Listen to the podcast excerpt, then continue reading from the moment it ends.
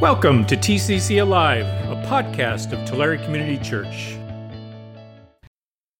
Hear now the word of the Lord from Jonah chapter 3. Then the word of the Lord came to Jonah a second time Go to the great city of Nineveh and proclaim to it the message I give you. Jonah obeyed the word of the Lord and went to Nineveh. Now, Nineveh was a very large city. It took three days to go through it. Jonah began by going a day's journey into the city, proclaiming, Forty more days and Nineveh will be overthrown. The Ninevites believed God. A fast was proclaimed, and all of them, from the greatest to the least, put on sackcloth. When Jonah's warning reached the king of Nineveh, he rose from his throne, took off his royal robes, covered himself with sackcloth, and sat down in the dust. This is the proclamation he issued in Nineveh. By the decree of the king and his nobles, do not let people or animals, herds or flocks, taste anything. Do not let them eat or drink, but let people and animals be covered with sackcloth. Let everyone call urgently on God. Let them give up their evil ways and their violence. Who knows? God may yet relent and with compassion turn from his fierce anger so that we will not perish. When God saw what they did and how they turned from their evil ways, he relented and did not bring on them the destruction he had threatened. This is the word of the Lord, and we say thanks be to God. The Lord be with you, Tulare Community Church. My name is Ryan. I'm one of the pastors here at TCC. Happy October to you all. The air is getting cleaned out. The weather is just about perfect. And for many of you, I know October is a favorite month for one particular reason. October is Pastor Appreciation Month, the best month of the year. Cash is fine. We are continuing in our sermon series that's working us through the book of Jonah. We're calling our series The Prodigal Prophet, which is a title that we have blatantly stolen from Tim Keller's excellent book of the same name. Now, plagiarism aside, our time today will revolve around these words Repent before it's too late, often. Repent before it's too late, often. Ponder those words. We'll return to them soon. Uh, I was in beautiful Tucson, Arizona these last couple weeks. Six days spent in a windowless conference room debating for up to 10 hours a day with 300 other pastors and elders, sometimes to the point of tears, about the future of the oldest Protestant denomination in the United States. Who needs a vacation, am I right? Joking aside, it was great to be with other pastors, other ministry leaders. I saw some of my favorite people on planet Earth, which was a true gift for me. Uh, one evening, after a session had ended, I, I, got to go out for a drink with John Brown, Andy Bass, and JP Sundararajan. Absolutely fantastic. I love these guys deeply, and we had a blast.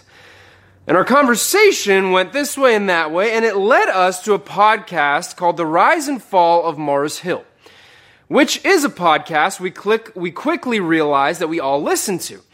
Maybe you've heard of it, maybe not. It's popular amongst nerds like us. And what I've found is that pastors and ministry leaders are fascinated by this story.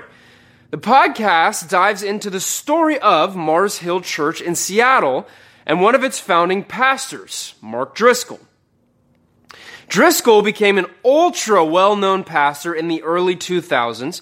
He was known for his hour long sermons and preaching style of telling it like it is. Don't worry, I'll be preaching for at least an hour in no time. Just give me a little bit of time. Mars Hill saw explosive growth. They planted campuses all over the country, and they were on pace to be the biggest church in America, with Driscoll's goal of starting 50 churches with a thousand members each. From interviews of people who saw it all happen firsthand, you quickly realize that Driscoll was willing to do whatever it took to make his goal a reality, burning bridge after bridge to do it. He famously compared Mars Hill Church to a bus. He said, either you're on the bus, you're off the bus or you're getting run over by the bus, but the bus isn't stopping. After a series of events over many years, Driscoll was eventually asked by the church to resign. And as he was stepping down from leadership, he offered an apology. He asked for forgiveness. He repented. For pastors and ministry leaders, this story is so compelling because it sheds light on an impulse that we all carry. And when, when left unchecked, this impulse almost always leads to asking for forgiveness, to repentance that is almost always too little, too late. Now, Mark Driscoll is certainly not alone in this phenomenon. Elected officials embroiled in affairs, hypocrisy, and financial crimes plague our headlines. Business leaders caught in the exact same thing, including titans of tech like Bill Gates and Jeff Bezos, who are looked to as modern day saviors. We have church leaders all over the world engaged in moral failures spanning the spectrum of denominations and traditions. The apologies come, confession is made, forgiveness asked for, but it's almost always too little, too late. Now, these are major life ruining, foundation cracking events amongst individuals with a lot of social clout.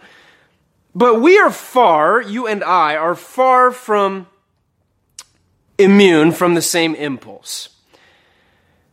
My wife Claire and I, we want to green up our backyard. We want to give it some vitality. So one day we both agree that we want a tree in the backyard for some shade. Awesome, right? And then I say that I'd like to tear up some brick in the front yard to plant another couple trees for that same purpose. Makes sense, right? Well, Claire says she would rather use that money to landscape near the new tree in the backyard. I say that I think that's silly since we're already putting a tree in the backyard. What we need is some shade on the front of, of the house like every other house on the block. She replies that that's short sighted since it'll take decades to grow trees tall enough to actually shade our house. And if we're the only house on the block that doesn't have trees in the front yard, maybe there's a reason. She says maybe trees don't grow well where I want to plant them. The next day, we hop in the truck, we drive to the nursery in complete silence. And after a tense day working in the yard, we look at each other, we apologize, we ask for forgiveness, we move on. And the reality is that both of us, at one point or another, we made a conscious decision to dig in our heels, knowing full well that we'd, in all likelihood, have to apologize for it later. Now, I know Claire and I are the only ones listening to this, the only ones in our community with this kind of experience, so Maybe you all can just imagine it, even though you can't relate in the slightest. But it does beg the question what if the apology came before it was already too late? What if repentance came before we dug in our heels, before the pain, before the damage? What if asking for forgiveness was a regular, routine part of our lives? Well, we get a taste of this in our passage today. We're now three quarters of our way through this incredible little book of Jonah. Pastor Shane walked us through the first couple chapters where we saw Jonah do whatever he could to avoid God's missionary calling to the city of Nineveh, which eventually led him, Jonah, into the belly of a fish. And in that belly, Jonah prays for help. God intervenes, and Jonah is vomited back onto dry land. And that's where we pick up in chapter 3. And chapter 3 begins exactly like chapter 1 did. This is what verses 1 and 2 say. It says, Then the word of the Lord came to Jonah a second time Go to the great city of Nineveh and proclaim to it the message I give you. Now we remember from chapter 1 that Nineveh was at the time the capital of the Assyrian Empire and was known as the most violent and brutal empire of its time. Turning his back on this horrifying city in chapter 1, Jonah obeys in chapter 3. We're told in verse 4 that Jonah heads into this unfathomably large city and he begins preaching. Says, 40 more days and Nineveh will be overthrown. Now, the image that comes to mind for me is the guy with a megaphone who stood outside of Michigan Stadium week after week wearing sandwich board Bible verse signs front and back, standing on an actual soapbox, screaming at people to repent or they'll burn in hell. I walked by this guy every week during the fall when I was in college, and maybe his strategy worked. I, I trust that God can use that in remarkable ways. But I'll be honest that whenever I saw him, I would make a beeline for the next entrance to get into the stadium so that I didn't have to go too close to him. So we've got Jonah on his soapbox, megaphone in hand, wearing his sandwich board signs, right? And the most amazing thing happens. They listen to him. Verse 5 says the Ninevites believed God, a fast was proclaimed, and all of them, from the greatest to the least, put on sackcloth. Not only do they, do they believe him, but they do something about it. From the bottom to the top, eating stops, sackcloth, which is essentially a burlap sack that indicated deep, deep humility, begins. Then we're told that the king hears about it in verse 6, and he tells everyone to follow suit. He says in verses 7 and 9, he actually writes, By the decree of the king and his nobles, do not let people or animals, herds or flocks, taste anything. Do not let them eat or drink, but let people and animals be covered with sackcloth. Let everyone call urgently on God. Let them give up their evil ways and their violence. Who knows? God may yet relent and with compassion turn with his fierce anger so that we will not perish. So it's like Jim Harbaugh, coach of Michigan football team, telling his players to go through the concession stands, grab all the hot dogs, throw them in the trash, and then Harbaugh gets on the Jumbotron and tells all the fans in the stands to put on burlap sacks and fall directly on their faces in repentance. And the craziest thing about it is verse 10 tells us that it works. God is merciful. He doesn't destroy the city and everything works out. Lesson learned. Listen to the guy screaming at you through a megaphone and all will be well. Or is that actually the lesson that Jonah 3 is trying to tell us? The Hebrew word for repent, shub, appears four times in the last three verses of our passage. It means turn away. Turn away from evil. Turn away from sin. In this way, the Ninevites are repenting. They are turning away from doing evil. They are turning away from violence. But what are they turning towards?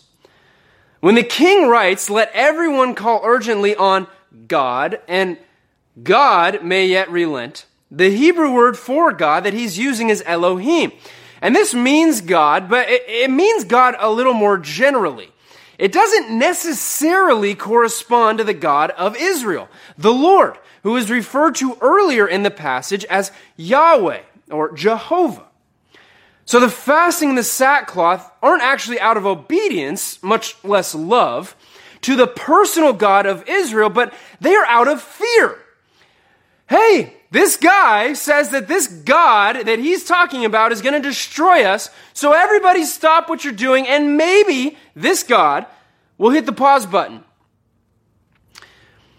See, without question, fear is a strong motivator. Fear of a vengeful, wrathful God has caused repentance for centuries. Believe in God and do what you're told, or you're going to hell. This is precisely what the megaphone guy outside of Michigan Stadium is peddling fear.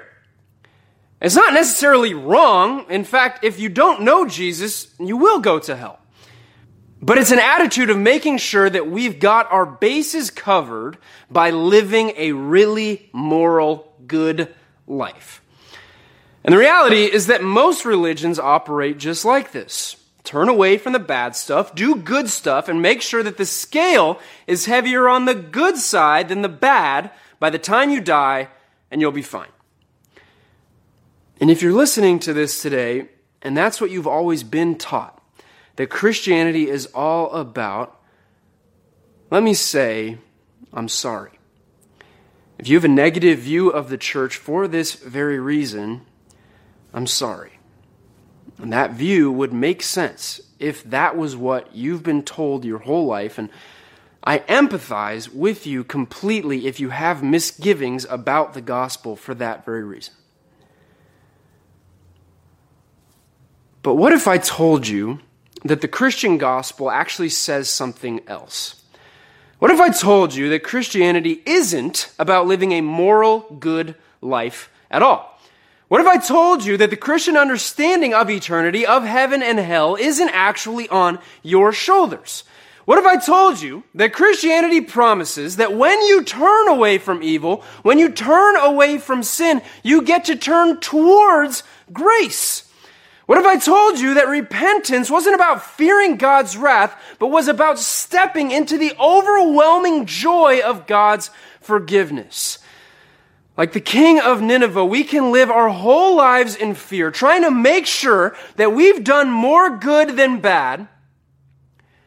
Or we can believe that Jesus, the Son of God, in an act of goodness beyond anything that we are capable of, took all our bad, all our evil, all our guilt and shame, and the burdens we carry upon himself at the cross, and washed all of those things away in his blood.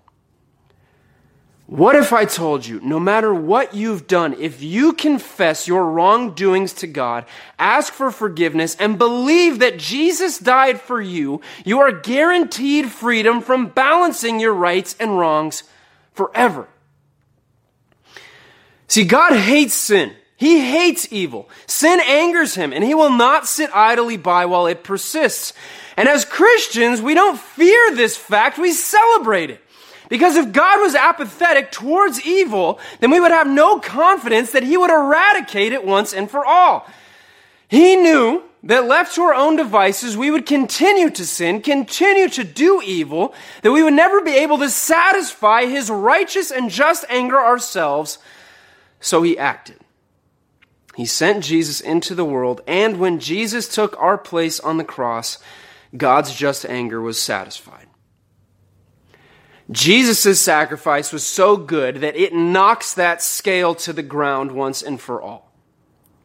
When we turn from our sin, turn away from evil, we turn towards the grace and love Jesus earned for us, though we had nothing, though we had done nothing to earn it or deserve it. A really smart pastor and thinker, Kevin DeYoung, put it this way the mystery of the Christian life is that Christ expects us to flee sin and the devil, but does not expect us to rid ourselves of either on this side of glory. Repentance is a way of life, and so is the pursuit of godliness. No matter what, the invitation stands. Turn away from your sin. Repent. Not out of fear, but out of joyful expectation of God's grace chasing you down. Jesus says in Mark 2, verse 17, It is not the healthy who need a doctor, but the sick. I have not come to call the righteous, but sinners. You're not perfect. You're never gonna be. So stop trying. You're a sinner. You are sick. You are selfish. You live for yourself a lot more than you live for others. How do I know this? Because I do too.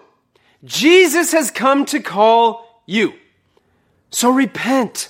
Fall on your knees and be honest about your shortcomings. Not out of fear of the consequences, though they are real, but out of a deep, eternal relief that when we turn away from sin, we turn towards the love and forgiveness Jesus won for us on the cross. Before the fight with your spouse, before you snap at your kids, before the hurtful comment on social media, before the catastrophic life choice, repent. Do not wait. Tim Keller, who wrote the book that we're basing this sermon series off of, he didn't write the book of Jonah, he wrote the book, The Prodigal Prophet. He says, that the Bible does not say that every difficulty is the result of sin, but it does teach that every sin will bring you into difficulty. Stop pretending you can overcome that difficulty on your own. Let go and let Him save you. As we wrap up, I want to share a quick story. My first year of seminary, I had much of my arrogance, much of my pride, and self centeredness forcibly ripped away from me in one way or another. Kind of the break you down to build you up thing. And now that I'm totally humble, modest, and selfless, I am a testament that it worked. One day, I'm feeling especially guilty as I look back on my past. And I feel an overwhelming desire to tell somebody about it. I, just have to. And so I call my best friend Jeff and ask if he'll meet me in Lansing, which is in the middle of the state of Michigan. I drive from the west side of the state, he drives from the east side of the state, and we meet in Lansing to get coffee. Eventually, I hand him this list had, of sins that I had written down that I never shared with anybody my whole life. And the whole drive over, I was nervous. And at this point, as I'm handing over the paper, I'm terrified. I fully expect him to be shocked, to get up, drive straight back to the east side of the state, and never speak with me again. But instead, he, he looks me square in the eye, crumples up the piece of paper, throws it away, and says, These things can't define you anymore because Christ does. God has already forgiven you. TCC, God has already forgiven you. If you believe that Jesus is your Lord and Savior, you are forgiven. So repent and trust that grace awaits you. Don't wait. Don't hesitate. Repent before it's too late often. In the name of the Father, Son, and Holy Spirit. Amen. Thanks for listening. If you want to know more about the ministries and mission of Tulare Community Church, visit us at tccalive.org.